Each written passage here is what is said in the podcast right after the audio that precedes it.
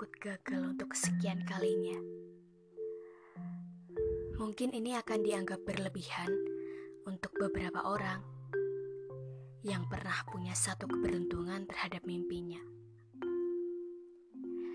yang mempunyai setidaknya satu saja keberuntungan terhadap harapannya. Sedangkan saya, secara entah disengaja atau tidak, dijadikan Tuhan untuk selalu melihat bagaimana cara menghadapi kegagalan lagi dan lagi terhadap satu harapan yang pernah saya buat. Ini gak akan mudah. Jadi manusia seperti ini sedih sekali. Tolong jangan dihakimi. Lalu, apa yang terjadi setelahnya? Apa yang terjadi setelah saya dapat semua rasanya? Menjadi takut. Menjadi takut untuk mengungkapkan apa yang saya inginkan. Menjadi takut untuk mengungkapkan apapun yang saya harapkan untuk diri saya sendiri ke depannya. Sangat takut. Kadang menjadi jujur di saat-saat tertentu memang cukup melegakan.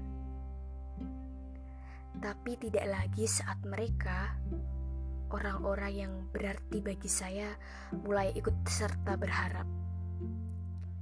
Mulai ikut serta berharap bahwa saya akan menjadi seperti apa yang saya mau.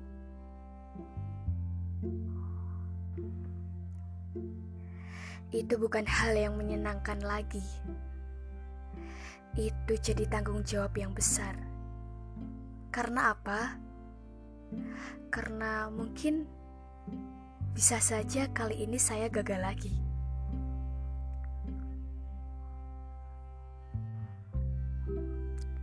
Saya sebagai manusia yang hidup di bawah kendali kegagalan, mimpi yang berkali-kali gagal, hidup dari komitmen yang gagal,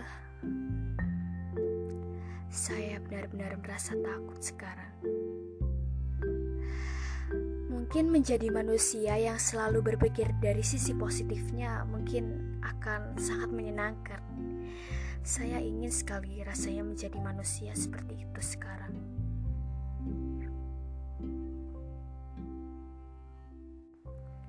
Tapi di bawah kendali kegagalan yang saya rasakan, masih jauh lebih besar kendali Tuhan yang Ia berikan.